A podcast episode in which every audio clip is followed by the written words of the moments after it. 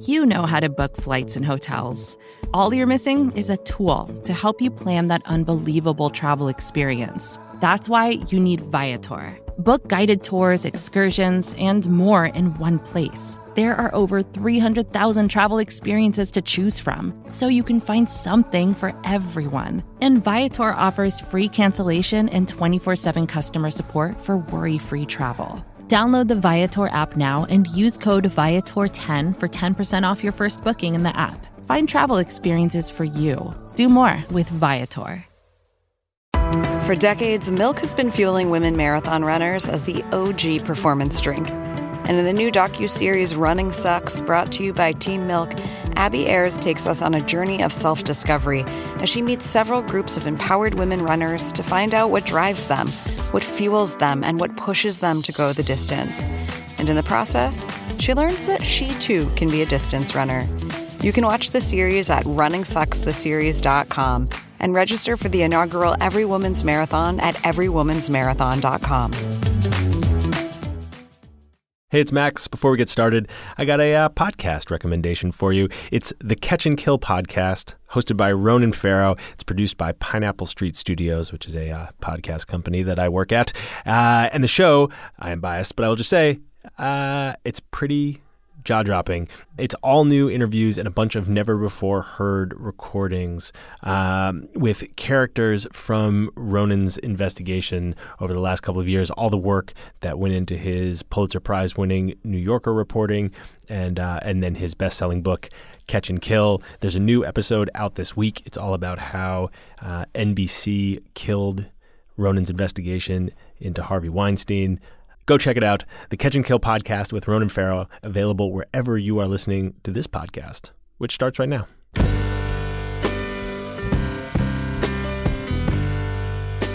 Hello. Welcome to the Longform Podcast. I'm Max Linsky. I'm here with my co-hosts, Aaron Lammer, Evan Ratliff. Gentlemen, hey. Hello. Hey.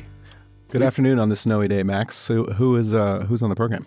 Uh, this week on the show, New York Times book critic Parul Sehgal, and uh, I had her on for a lot of reasons. One is I th- uh, I like her book criticism. Been have, reading it for a long have time. Have we never had a book critic on this show? No. For some reason, we've been cowardly. Sc- for shame. For some reason, we've been scared of them, but uh, we got the we got the right one. She's uh, she was just a genuine joy to talk to. Incredibly thoughtful person. Cares a tremendous amount about her work. And we talked about uh, how you do that job, which is the thing that I didn't really understand. Uh, but also we talked about how you make choices in that job, like what you're going to review, and also uh, what's going to end up on lists. She works at the New York Times. I understand uh, this episode has an Evan Ratliff tie-in. Well, here's what I was going to say. Uh, the New York Times, they put out these year-end lists for books. It's a very big deal. Uh, if you make the list. So I asked her a little bit, like, you know, about the pressure of making those lists. And uh, the list was just announced. Evan Ratliff, The Mastermind, on the list. Not any kind of corruption with the her Max, do you think you got me on that list? Definitely not. The list came out before I talked to her. All oh, I'm saying oh, is... That, that proves nothing. We all know how time time delay works. That's how you'd want it to work out if you worked this scheme.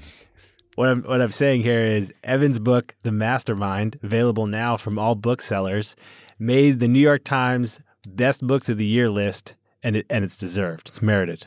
Thanks, Max. I, I'm not going to lie. I was, I was pretty excited about that. Should be. Well, I was excited about this episode. Uh, Parul came in the day after Thanksgiving, which is a very generous time to uh, come and hang out. And uh, it was just uh, it was a total pleasure to talk to her. If you got something to brag about, like your book made a uh, New York Times End of the Year list, you got to send out that email newsletter. You're not going to be able to uh, hit every person uh, individually and let them know. Yeah, Evan. Uh, sign up for it with Mailchimp. They make it easy. They've got great integrations uh, to hook it into whatever you. I was. Uh, what was I using? I was checking out Webflow. Free, uh, free ad for them there. But I'll tell you what, uh, Mailchimp integrates. You love an integration. I love it. I love uh, seamless integration, and MailChimp's got them all. You don't even have to start paying up until a certain number of people subscribe. So uh, sign up today for your next project. Thanks, MailChimp. And now here's Max with Parul Sehgal.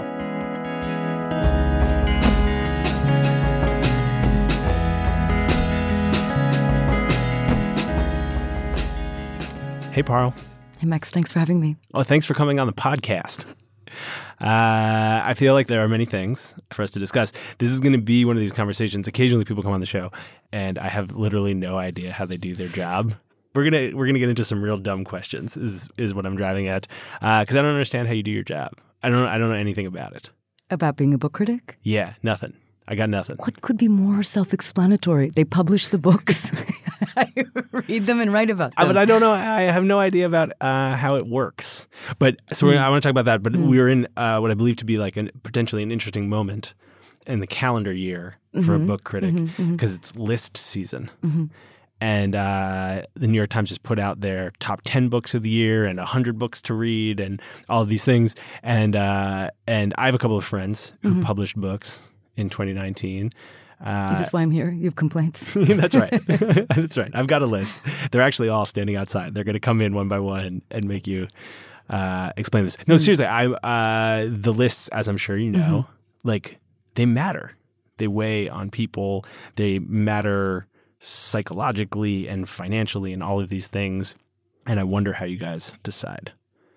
Well, the list, there's a list that the book review puts out that's just arranged by their editors. And yeah. then the Daily Critics, Dwight Garner, Jennifer Salai, and I each have our top ten, the top ten books of all the ones we've reviewed. But you were at the book review for a while. So you, I was at the book review for a while, yeah. You've listed in many ways. I've listed in all kinds of ways. So the ways that the editors do it is actually maybe a little bit more interesting than the way that, than the way that I'm doing it right now is they read a ton of books and they sit together and they argue and alliances are formed. You know, I'm sure there's some trading back and forth, but they really pull together. And I think it's five nonfiction and five fiction. They pull together books that they think are the most exceptional books of the year.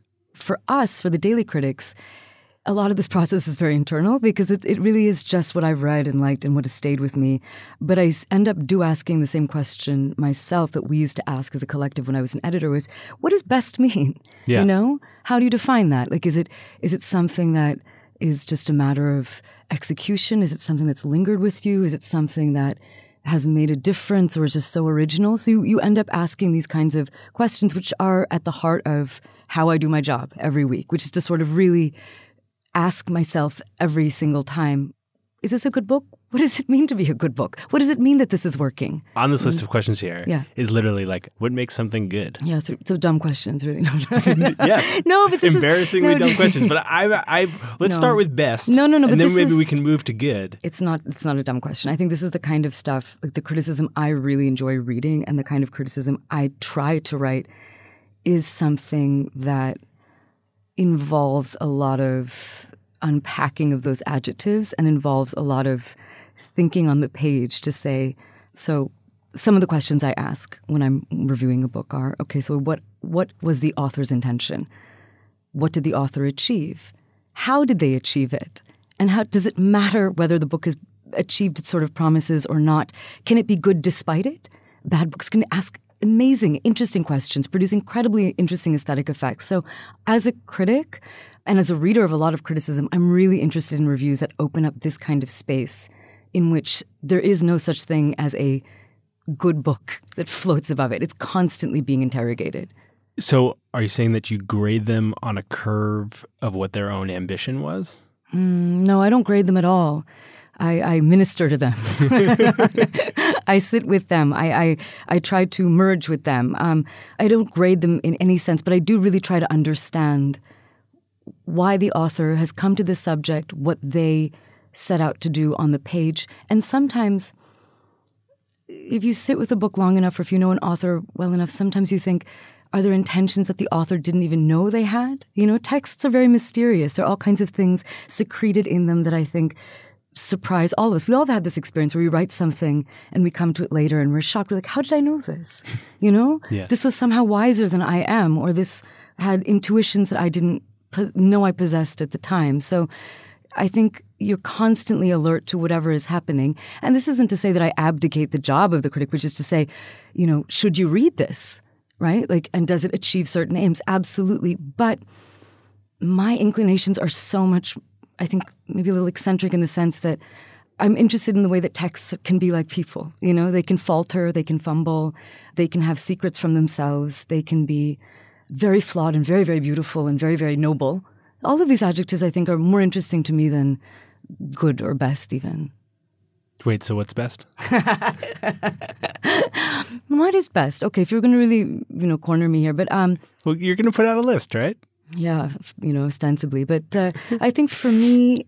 Is it going to be like the ten books I merged with this year?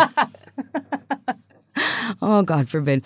But yet, yet, actually, like, you know, jokes aside, yes, I did merge with these books. And uh, I did feel that what made them so singular is that all of the books this year, it may not be every year, but this year I really, really, really felt that each book was really thinking about its form. The novels were really thinking about it, their form. The nonfiction, books about reportage were really thinking about, how do I do this? What are the conventions of this genre? How can they be broken? Should they be broken? Should they be expanded? And each one created some new space to tell a particular story. And a lot of the stories they were telling felt new. They felt like a lot of these books were writing into particular silences. And that, I think, for me, that ambition is always very exciting to see. Do you think that your interest in newness is something about twenty nineteen or like where you happen to be right now? No, I think my, my interest in newness is, is just... Um, or is it like perpetual? I think it's perpetual. I think it's...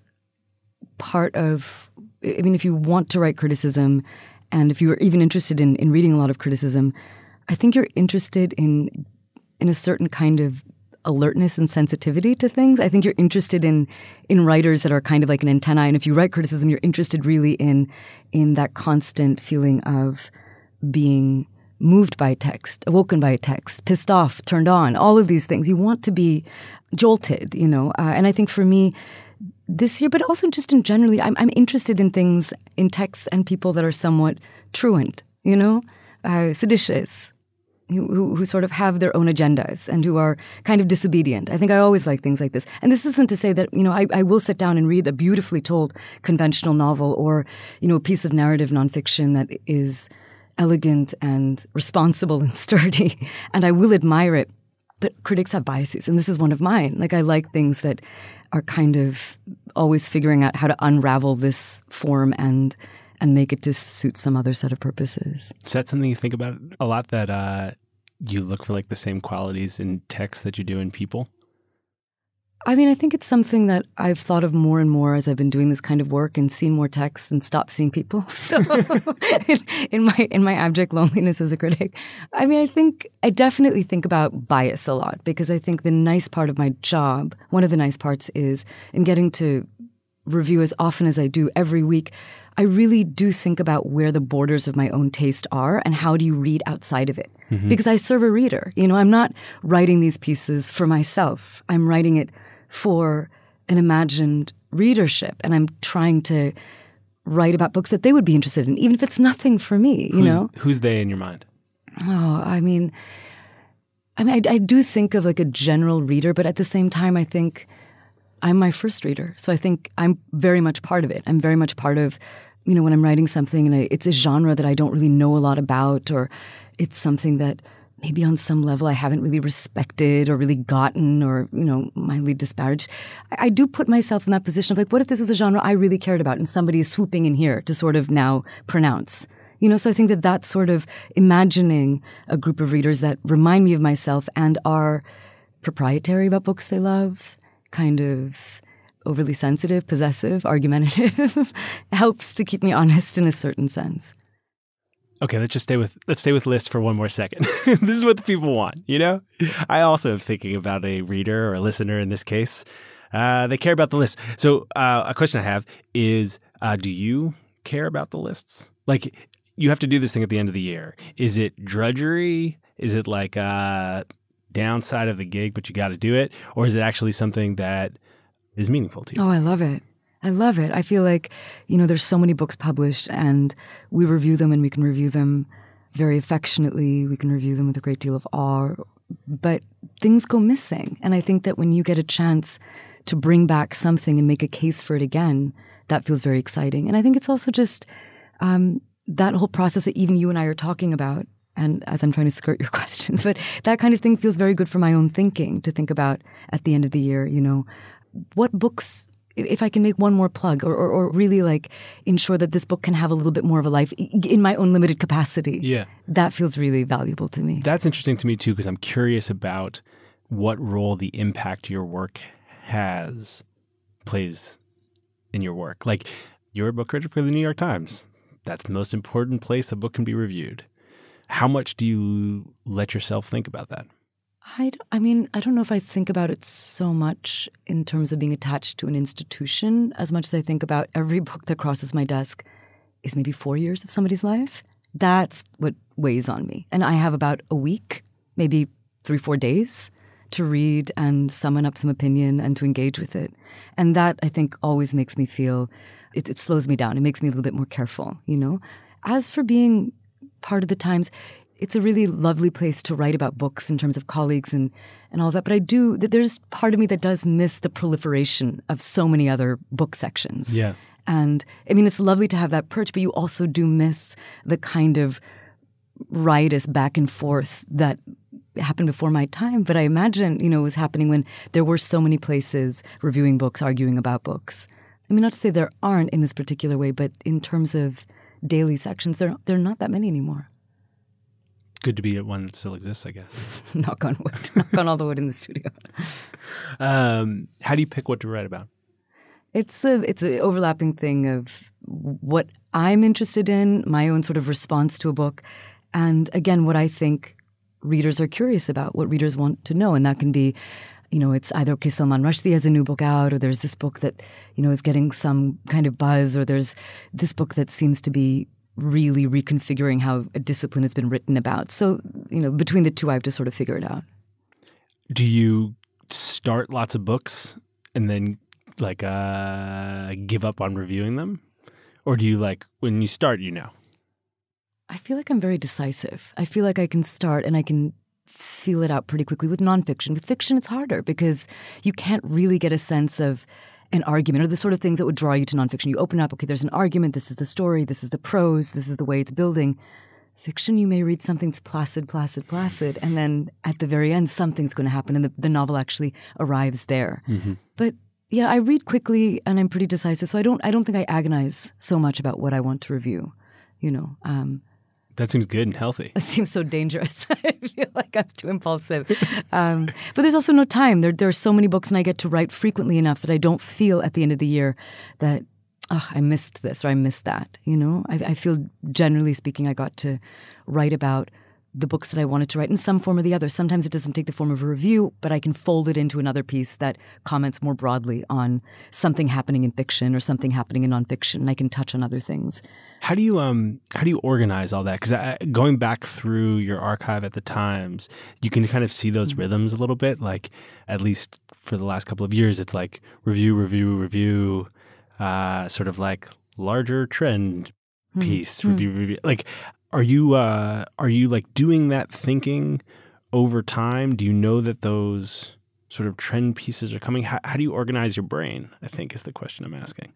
It's very untidy up here. I don't know if there's much organization, but I do feel that it's a matter of of starting to notice, starting to feel that prickly feeling of like, okay, so this is something that's that's happening. I mean, a few years ago, I wrote something about the, the great debates happening about, you know, the artist versus parent thing that was cropping up. Or, you know, this year I wrote something about, there were a bunch of memoirs, especially written by Black writers, that were written as letters, you know? So sometimes it's somebody will bring the idea to me. Sometimes it'll be something that I'm noticing. I wrote something about how fiction is handling Me Too in ways that feel so interesting and complex and full of all the kind of ambivalences and ambiguities that are just missing in other places. So yeah, it's a matter of just like reading a lot and then starting to pick up patterns, or sometimes even as a question, you know, the question will precede the piece. Like, I wonder, is fiction doing something? Right. You know, it must be, it should be. Yeah. And then suddenly you look around and you're like, oh, here's Susan Choi and here's this book and this book. And you find a way to sort of answer some of those questions. Do you go into the office? Who do you talk to about this stuff? I go into the office very occasionally. I talk to my editor. Um, I'm just with my books. I know this is going to sound, I mean, I, I, occasionally I will talk to other people at, no, at the like, Times. No, that's like, like my fantasy of what yeah, your day I, is like. I feel like I, I have a small room in my house that's full of my books, and it resembles my brain in that there's no order at all. And I think uh, just in the course of a day, and you're sort of moving between one book to the other. And, and also I think getting to write in a newspaper is a very lucky thing, because you're always um, looking around and seeing where your piece is fitting into a larger narrative of what is considered news, right? And I write about books, I review books, but in a sense, to do my job at a newspaper also puts that pressure on a piece to say, why should you read or care about this? You know, you're also trying to tweeze out what is newsworthy, what is interesting, what is vital about this book.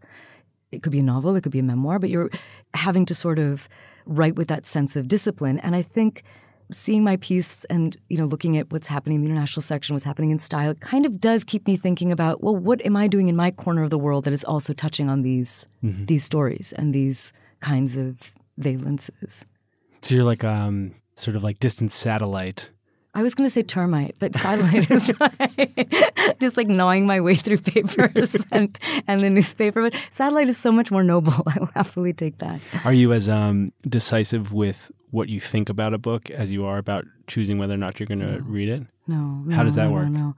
That gets sorted out as you're doing the review. And I like reviews where you, you, you sort of are on this journey with a critic, watching them think. Virginia Woolf calls essays the theater of the mind. And I think that for me, what makes criticism so exciting, and criticism in a paper particularly so exciting, is that you get to see somebody think in real time. You get to see, best case scenario, you get to see somebody bring you this book and then sort of give you a tiny bit of summary maybe, and then start to unspool and say, okay, this is what I felt. This is what I think is happening. This is the effect. How is it being created? This character feels real. Why should that matter that that character feels real? What does real now mean anyway? And that kind of stuff, as you're sifting through it, and you're staging an argument also for the reader, in that space, I feel like as I'm writing and thinking, then the kind of critical judgment begins to emerge. So you're you're sort of like figuring out what you think as you write. Yeah, I think that I only think when I'm writing. I think it just goes blank when I'm not writing. Like you're not taking like a... No, I take notes. I take notes and I'm like in the margins and it's just like, you know, all my Gorm list checks and, you know, um, sad faces and all that's happening there. But... Wait, you use sad faces? All kinds of embarrassing marginalia. But tell me about it. No, but I want to know how you do okay, your job. I mean, I, I talk a lot back to the book in the margins. Okay. You know, um, there's definitely a lot of...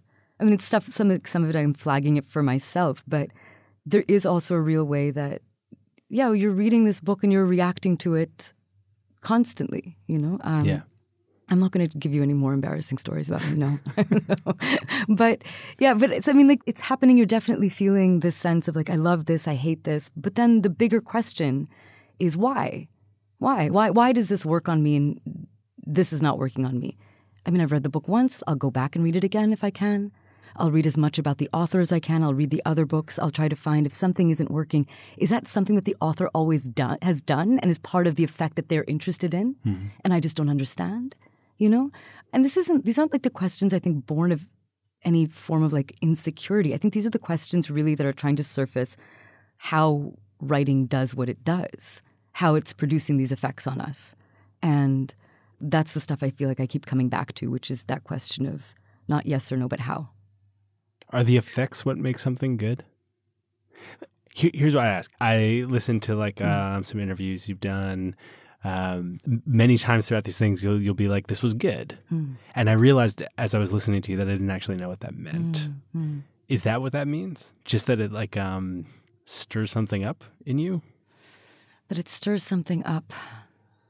Sure, sure. It can stir something up, but I think that the reasons it stirs something up and in the service of why it's stirring me up is what makes it really interesting, mm-hmm. right? Like you can read a book with like a beautifully created, beautifully written character and you can be like, but, you know, what are the stakes? This is fantastic. Or there's some sharp dialogue, but the whole thing has to come together and mean something, mm-hmm. you know, advance something. It has to, um, so I think that's what it is. I don't think it's just like something is, like I'm just purring because something is pleasing in that sense. But I think that there's a set of arguments or concerns or there's a reason that these kinds of characters have been brought together to stage something. And that, for me, starts to feel exciting when you start to say, why? What's the hard part of your job? Hard part is, hard part is, it's the pace, you know? I think everybody wants more time and more space to write, you know? And I think that I have about eight hundred to eleven hundred words. That's not a lot of room. It's really not a lot of room to sort of swoop in, you know, describe a book, get into some of the kinds of questions that I like to get into more philosophically about fiction, and again, sometimes like situated if like there are other things that are happening in the world, things are happening, other places that are touching on some of these themes.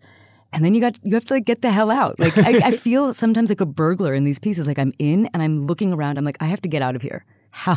You have to case it a little bit. You're like, where is my point of exit? Yeah. You know? Um, and I think also another thing that's difficult is that when you're working in a form that's small and that contained and that can feel kind of like a sonnet, it can start to feel, you can develop moves in it that I'm very wary of. You know? You don't want it to become formulaic.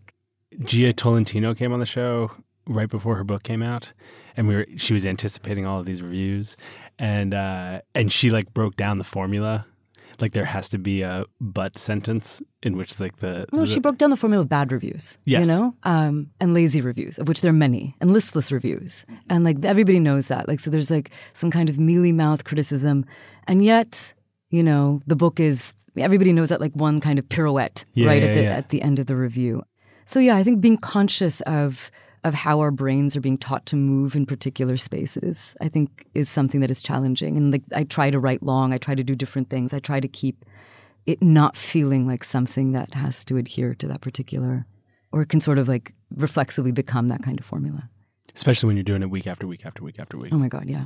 How do you avoid um, not like going back to the same linguistic devices or just like ticks in your own writing? Totally. But like also the thing about this is that you don't want to have tics. You don't want to go back to devices. But all writers are bound by certain obsessions and preoccupations. You know, we're not we're not like this panoptic brain that sees everything. We we are we move according to particular axes, and that's also fine. And that's something, you know, when I read critics that I love, I love knowing. I love that intimation. I'm like, oh, it's this critic on this. I wonder. They're going to love this, mm-hmm. and they're going to love this, and I'm, they're going to explain why they love it. And there's also a particular satisfaction of knowing that that particular reader well. So I don't want to be too frightened of moving in particular channels and being drawn to certain things again and again, but I do try to write reviews thinking of the shape of a review a lot and trying to think of it as its own particular problem, you know, and how to make it feel a little bit different for me each time.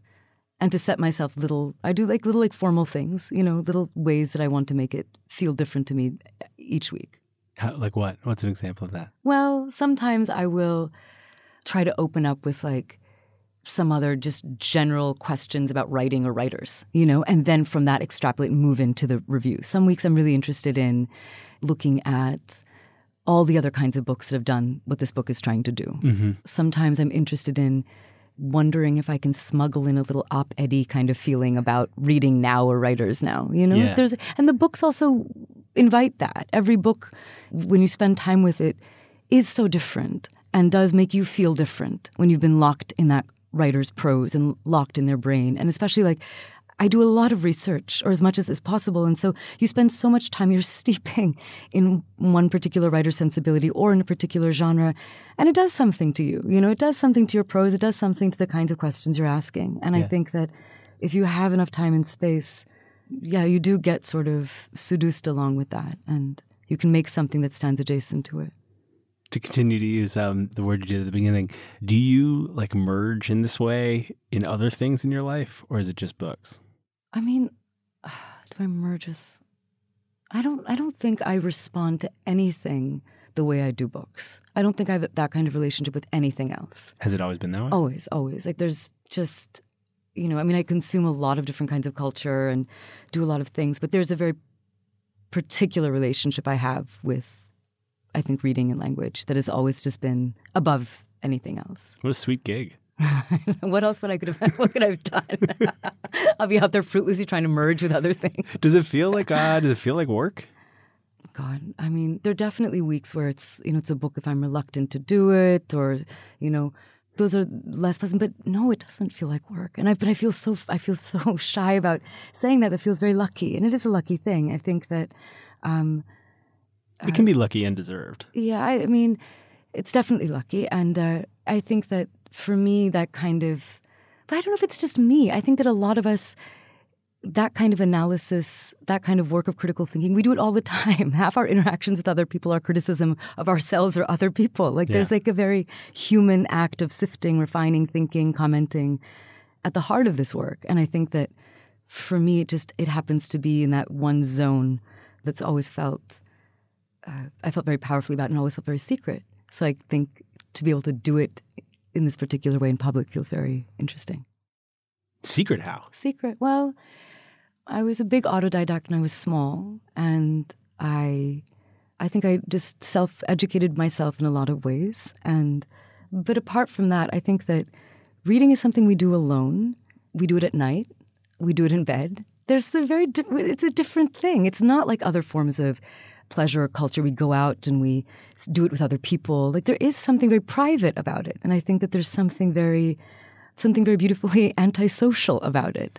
And I think in that way, and I'm still somebody who I can't really read sitting up. You know, I can't really read when other people are around. It's something that really has to happen. Just so I got this right, you're basically just lying down all day? I am supine constantly. Supine or prone. It's it's ridiculous. Um, but I think in that sense, like that kind of relationship that all of us have towards reading, and the fact that we co-create something. Like when you go to a movie, you're seeing something that somebody's put up for you. When you read, you're doing all of that alone. You're populating the stage set. You're saying, with some guidance, what a character looks like. And when we do that, we're remembering. We're not inventing. We're drawing from what we've known, you know? So I think that there is that element of intense intimacy that people have when they read. And I think that to get to sort of do that thinking and sifting and all the time feels just, yeah, it feels incredibly lucky. And you've always done that. Like that that was your experience with books, even when you didn't have to write something for oh, yeah. tons of people to read. Oh, yeah. Yeah. I think, you know, in, in the beginning, like I wanted to do something with books and language, and I wasn't sure. And I was like, oh God, maybe I'll maybe I'll write a novel. Isn't that what people do who care about books? And I was so I was abysmal at it. I was horrible at it. And what was it about? Um Oh my God! It was about. Uh, I think it was about you know somebody who, a young woman who really liked reading while lying down. I, I, I'm not. I'm not, I'm not even shitting you. I think that's what it was, and uh, and then I realized as I was thinking about this that what I loved about writing wasn't creating fiction, but it was all the stuff that happened around the book. It was all the conversations that happened next to it and on top of it. All that higher gossip, which is criticism, which is, why does this book matter? What happens in this book? Who is this character? What tradition does she belong to? You know, that's the stuff that I started to find when it actually came to writing, that not only did I enjoy more, but I had some I had some aptitude for it, thank God. When was this in your life that you uh, were dabbling in fiction and realizing? Dabbling in the dark arts. I was doing an M F A. Um, yeah, I read somewhere that like the first thing you wrote was, was to for... apply to the M F A. Yeah, but this is this is uh, this is testament to my incredible laziness. How is and that my possibly desire, true? It's my desire to read, not write. Um, because I hadn't I had no background in writing or in literature or media, any, anything like this. You know, I came from good Indian stock of chemical engineers, you know. that, those were my people. Um, and, what, what do uh, your folks think of what you're doing? I don't know. I don't know. I mean, it's a different world from them. I, I, I'm sure they feel, you know, um, happy that I'm shod and clothed. and, and, and that's enough. Um, but yeah, I wanted something to do with language. And I was working in India, and I was working in this like dodgy U N scheme, and, and, which U N actually should do? be a novel. That should be the novel. Some kind of rural development. Two more frightening words have never been paired. And I was a terrible employee, and I was... What was your job? Uh, I was napping, and, uh, and, and, and I was supine again. And I think I would like noisily move files from one end of the office to the other. And, and, uh, and I was also loafing, and in a way that you could loaf in Delhi in the early aughts. Um And I started to sort of, and I, I, was, I was reading again, I was like, trying to figure out something, and I had to come back to America because I was from here, and I didn't know how, and I didn't know what I would do. And I heard of this thing called an M F A, and I was like, it sounds kind of like being retired, you know, retired with an intense amount of debt. And I was like, I can go and I can read, and maybe I will be amazing at writing novels. Who knows? Life is surprising. and, and, uh, And for me, it was a fantastic thing. I mean, crippling debt, crippling debt. But um, just to get also caught up in what other people were reading. My own reading was older and strange and sort of not very programmatic, and sort of like just appetite and what was around and what I could sort of filch. And to sort of come to a program and just learn about literary fashions and to be around other people that read. And it was just a, it was a very, um, yeah, it was it was an interesting thing. Um, what do you mean filched? Stole. No, I know what the word means.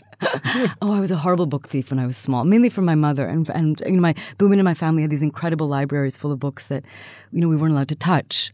And really? Yeah, I know they were, they were just um, full of books that were ahead of our time, thank God. And uh, and so it was like a really uh, delightful game for all of us to sort of steal and pass around these books. And um, but yeah, that's the whole thing, that it's always felt illicit. It's always felt illicit. It's always felt like that's something that... That's like a crazy parenting move. If you want your kids to read, ban the books. Yeah, just because... It was very effective. But where, it was like... Where um, do you think your mom was coming from and not wanting you to read those books? I think so. I, I come from partition-era refugees, the partition of India and Pakistan. And so this was like um, a group of people, and coming out of any historical trauma, as I'm sure you can imagine, were incredibly frantic about their children and frantic about... what's going to happen, and will we be able to survive, and there's danger coming, and you have to work, you have to study. There's no time for anything frivolous. And I think that I just grew up with like that kind of constant anxiety and fear, and just channeling us into this particular direction that, yeah, I think that books were the first sort of and very potent source of rebellion.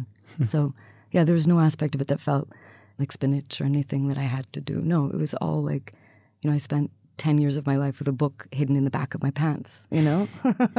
That my sister would like pat me on the back and say, "What's what, what is that?" Really? And I'd be like, "It's fear of flying." But so that's, yeah, those are the sort of, I think, strains that I still feel, yeah, that I still feel even doing this as a job, thinking in public, doing it, you know, that is never sort of fully left, that feeling that it's it's private and it's somewhat, it's got what people don't want you to know, you know? Like no, it's I don't got know the real, well, it's, got, it's it's it's it's it's where the real knowledge is. It's where the action is. You know, I've always had that feeling that, especially in fiction, like those are those are the kinds of truths that are heretical and challenging and a bit dangerous and and not obvious and stranger, and they still live there for me, I think. Hmm. Was there a moment where you um, sort of like decided or announced that you were going to go into chemical engineering? Oh, my God. They would have been so pleased. No, no, no. I had no aptitude for anything like this.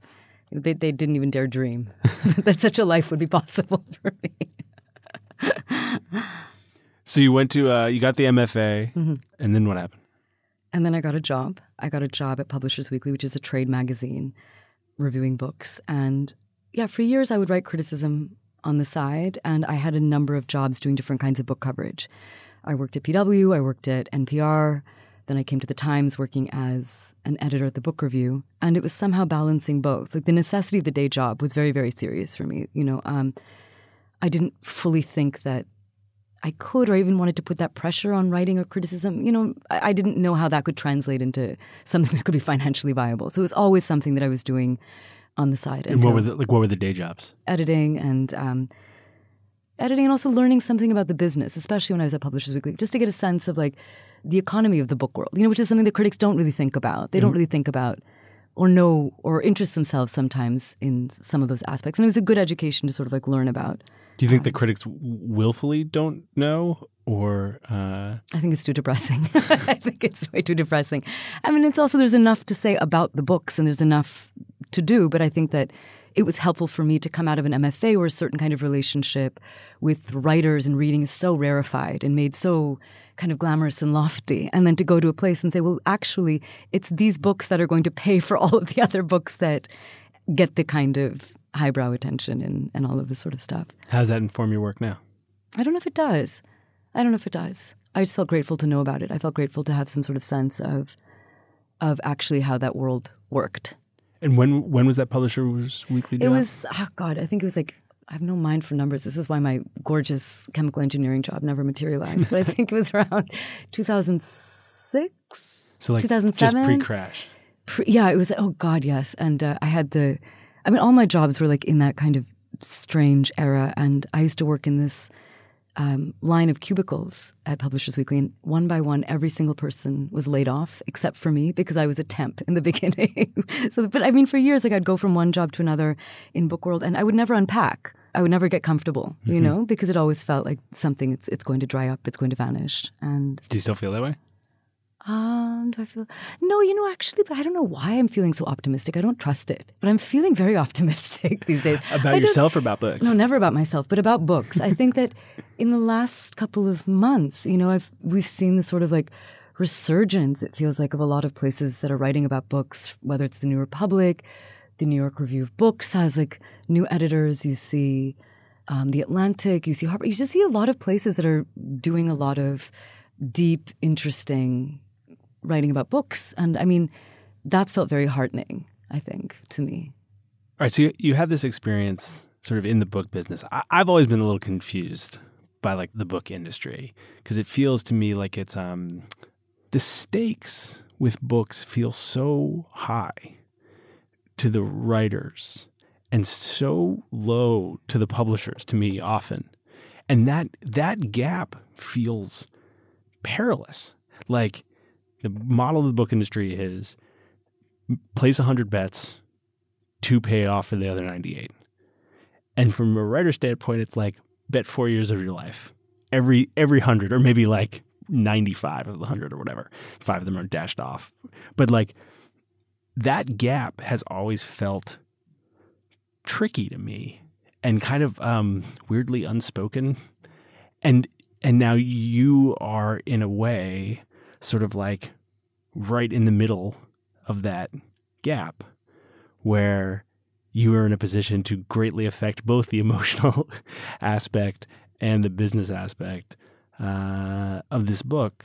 And I wonder how that feels. Yeah, I don't I don't know if I, I think that writers would like us to live in that gap, right? But I don't think we live in that gap between the industry and the writer in that particular way. In fact, I feel like because writers feel so unmoored and some of them feel unsupported by their publishing house, all this stuff happens. Like there's this pressure on book coverage, I think, yeah. to come through and to provide that. Like save like, the day. Right. And like, and that should be, to use a Hindu word, our dharma, you know, like our sacred duty. And I, I, I don't, I don't see my job functioning that way. I think that that way of thinking actually is responsible for producing an incredible amount of listless book writing and criticism. And so I think for me, it's like I serve the reader.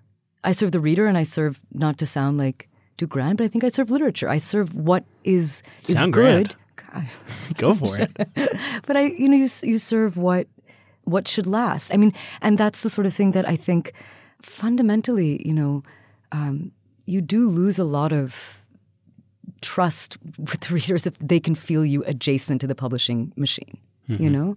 And just praising it because every book is somehow worthy, or every book is, and that's, I don't know, that's not my, my job is, I think, to, is to be honest with the reader and to uh, sort of keep surfacing new ways for me and for other people to think about books, new vocabularies of pleasure and disgust. You know?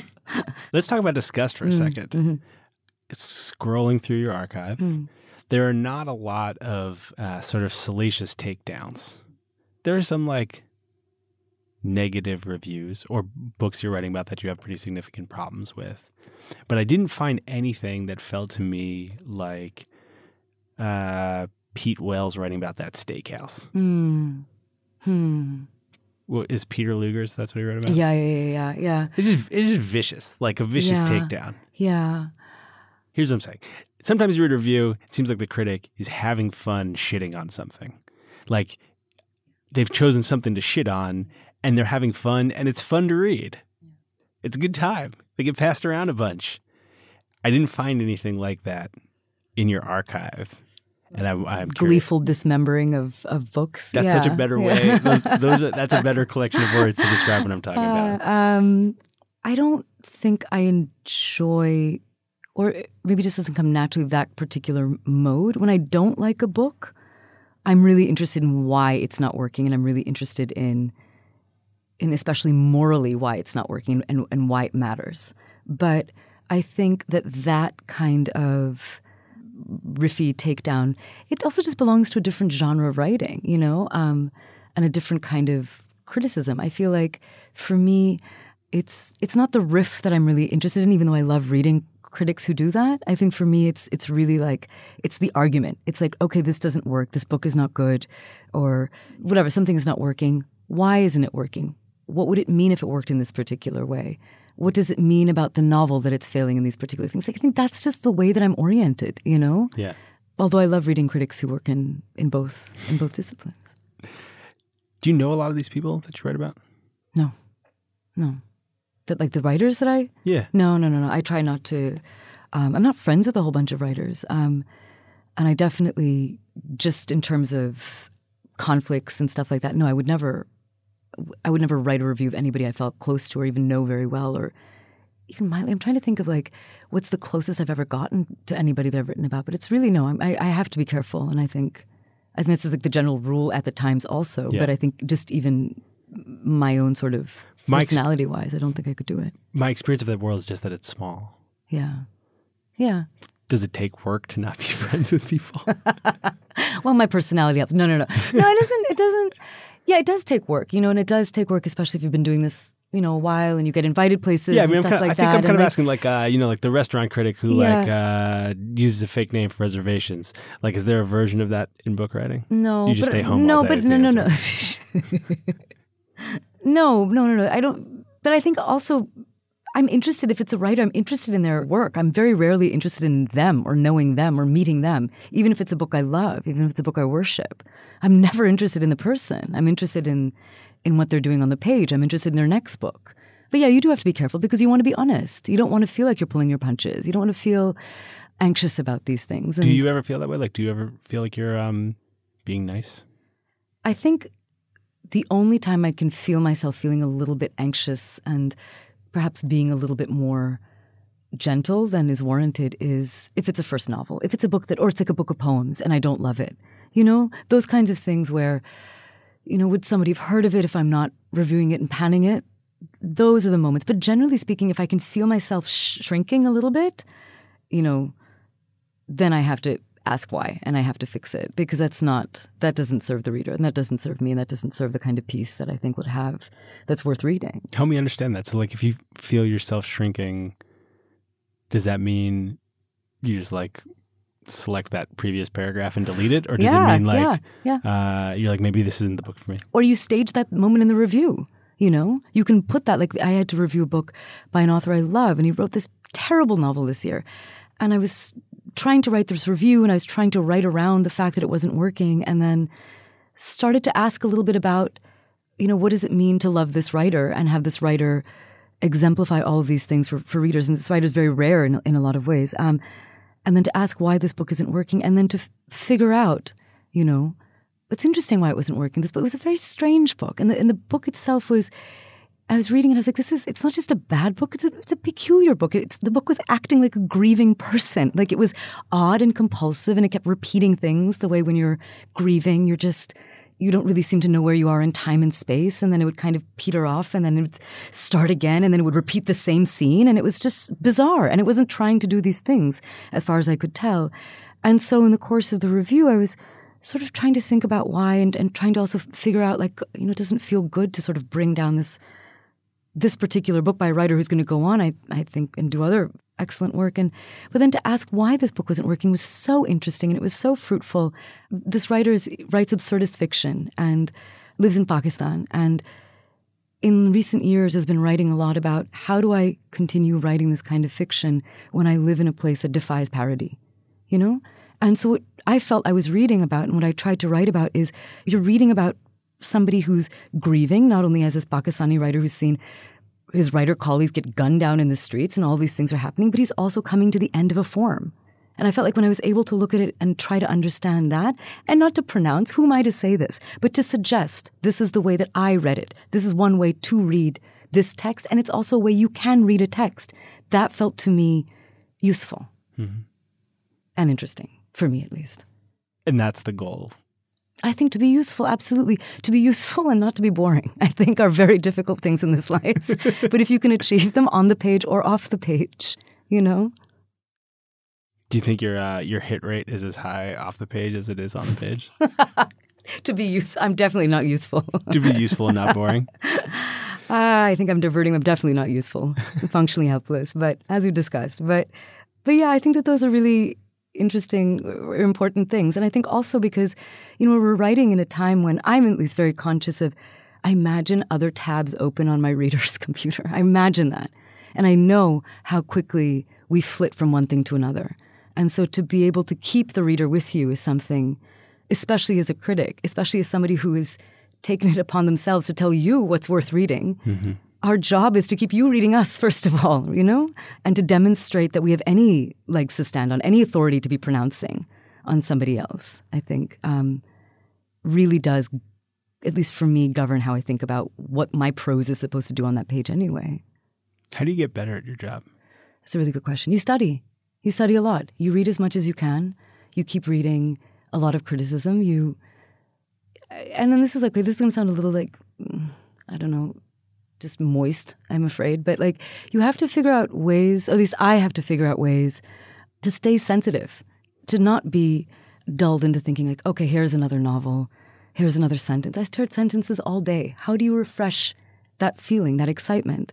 Painters used to have this thing that I think it's like a mirror that was painted black, and they used to look at that to refresh their eyes. And I think about that a lot. I was like, I wish sometimes I had a way to sort of refresh that sort of instinct to me. You are your own apparatus, right? Like how things are going to play on you becomes this piece that you create. So I do think about um, what does that mean to sort of rest and be fallow and and to go to a book again every single time with that kind of readiness for surprise and not to feel jaded, not to feel... How do you do that? You have to keep thinking about it. You have to keep thinking about it. And you have to walk away, step away from books. You have to come back to it. I mean, this is a really interesting week that we're talking. I mean, this week, two sort of critics who are institutions died. John Simon, the theater critic, and Clive James. And there's been a lot of talk about both of them, right? And there's been a lot of talk about, I mean, they both had, they lived very, very long lives. And there's been this outpouring of of sort of appreciation for Clive James, who was a sort of polymathic, very funny writer who could write about everything, T V, books. And there's been a lot of grappling with John Simon's legacy as somebody who was incredibly misogynist and homophobic on and off the page. And lots of conversations have been happening about what does it mean to do this work for a long time? Does it does it make you sour? Can it make you claustrophobic? Can it Can you do, do you go to these things to listen to other people and only end up listening to yourself, you know? And uh, so these are the things that you have to think about. And again, it goes back to this idea that we were talking about before of just even learning your own moves and just trying to remember all the time to sort of shake it off and and find ways to come back to the prose, come to the book, think of the reader again with that feeling of freshness. Yeah, but how do you do that? Oh, my God. Dogged. Um I don't know. It, it's it's you walk, you read, you write a cranky review, and you have to look at it again and to be like, is this merited? Mm-hmm. You know, you have to be a really good reader of your own work, and you have to be as harsh on your own work as you are on other people's work. I think you have to really read yourself. Yeah, I think that that's I think that's it. You have to be very unsparing. This is what I'm learning, I think, with your own prose and your own instincts. I'm very interested in how you keep the sourness away. I mean, this is the question that people had about John Simon, right? Which is just sort of, did he love theater at the end of the day? Um, and how did Clive James keep the sourness away? He had this interview when he talked about, at a certain point, he was just like, I just, I want to give people what I got from books or I got from the arts, which was that that feeling, that shock of recognition, that shock of how it changed me. That's what I, I want at a certain point. So I think you have to be attentive to the fact, you have to, you have to stay attentive to the fact of, of why you love this form, why you love this medium. And if your frustration or anger even comes out of seeing it ill-used or done badly, that's very different, you know, and that sort of is still on some level about some great, you know, attachment that you have to it, that what it can do, what it once did for you. Mm-hmm. You know, these are the sorts of, yeah, I think these are the sorts of ways that you can keep sourness at bay, but now sourness should not be kept too much at bay because the the the, the sort of um, you know the banal, puffy, pleasing stuff serves nobody, you know. So you have to at the same time keep sharpened, but not you know. Keep sharpened, but like uh, in touch with the book that's stuffed in the back of your pants. Oh my God, I told you too much today. Yeah, always. You're in an interesting and uh, somewhat unique media job. Hmm. Like, people have your job for decades. I guess this connects to the sourness, keeping it at bay. staying sharp. But like, you know, you graduate Columbia with a bunch of debt, bounce around a bunch of gigs. According to you, God, I, I sound like such a winner, Max. Come on. You are, but I mean, I don't even buy the part where you're like, I didn't think I would ever be able to do something like this. Yeah, yeah. But uh, here you are. Hmm. You're in the gig. Hmm. Like the last person who left that gig was there for forty years. How do you think about that? Or do you think about that? You know, I don't think about it. I don't think about it. I think about it in terms of, I mean, I think it just, it really helps to not be a planner, Max. No, but it doesn't. But it's, I don't think about it in terms of, I feel like also just, I, I, I still feel like there's so much that I can do, want to do. And again, I think going back to the fact of like anybody whose career begins in two thousand seven is naturally going to be leery of any notion of of, of growing, you know, old and comfortable in any job. Um, but uh, no, I, I don't think about like what it's going to look like decades from now or how long will I do this. I think it really still is about the, the shock of each book, you know, the excitement of each book, of the, of each list, of uh, seeing even just now, like just getting in the books from twenty twenty and just feeling exhilarated. And I can't wait, you know, to sink into this or, you know, read that. And I think that that's what I think about. That's what feels immediate and urgent to me right now. You think you'll ever write one yourself? Oh, God, I'd love to. I'd love to. Yeah. But I mean, yeah, I mean, I think just if only to sort of like see what it's like to live and to learn how to how to write a book and live in something of that sort of length. Um, but for right now, the job is, it feels so demanding and, and nourishing that I don't really, I don't know, I'm I'm I'm quite content. But I need to go lie down now. Okay, I'll let okay. you go. Bye-bye. I feel like I've I've learned a lot uh, about your job. Uh-huh. How we're, I, we walked in, I, I didn't know anything. No, thanks for doing all that research. Fuck off. I understand it now better than I did. Uh, I did extensive research. It turns out there's nothing on the internet about how a book I, we need to works. Keep this part, by the way. I don't want I don't want to hear this excised when I listen. Go on. It seems mostly like a job designed in a lab for you. It seems like the per- like a perfect job for you. It seems like a great job. Uh, obviously, I think you're very good at it. It also seems kind of lonely. Hmm. I don't think it's lonely, but I think to do it, you have to have immense stamina and tolerance for solitude. You just do. And I do. So I don't feel lonely, but I do think about it sometimes because, you know, you go see a movie, you review a movie, it's a couple of hours, you go back into the world to read a book. And then not only to read that book, because any book that we review, I want to read everything else that person's written. I want to read every review that they've ever gotten. I want to read every review they've written. I want to read their ex-wives' books, hopefully. You know, I want to read and sort of um, imbibe as much as I can. And you have small children, you know the life, you know, so it's a lot of this happens at night, you know, when I can have that unbroken span of, of time to do it. And you have to have that capacity and a temperament to sort of be able to do it. And I don't know, I, I feel, I never feel lonely. I, I feel... I feel on the best days surrounded by the best kind of company. Thank you for doing this. Thanks, Max.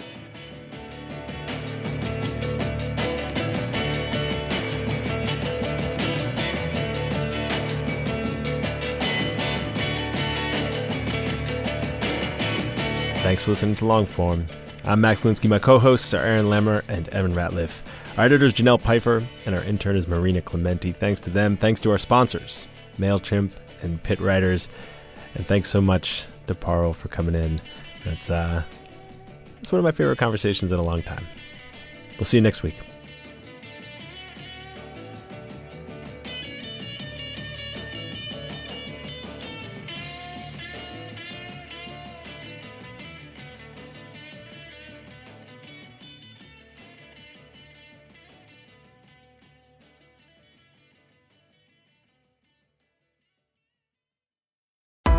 Why do you run?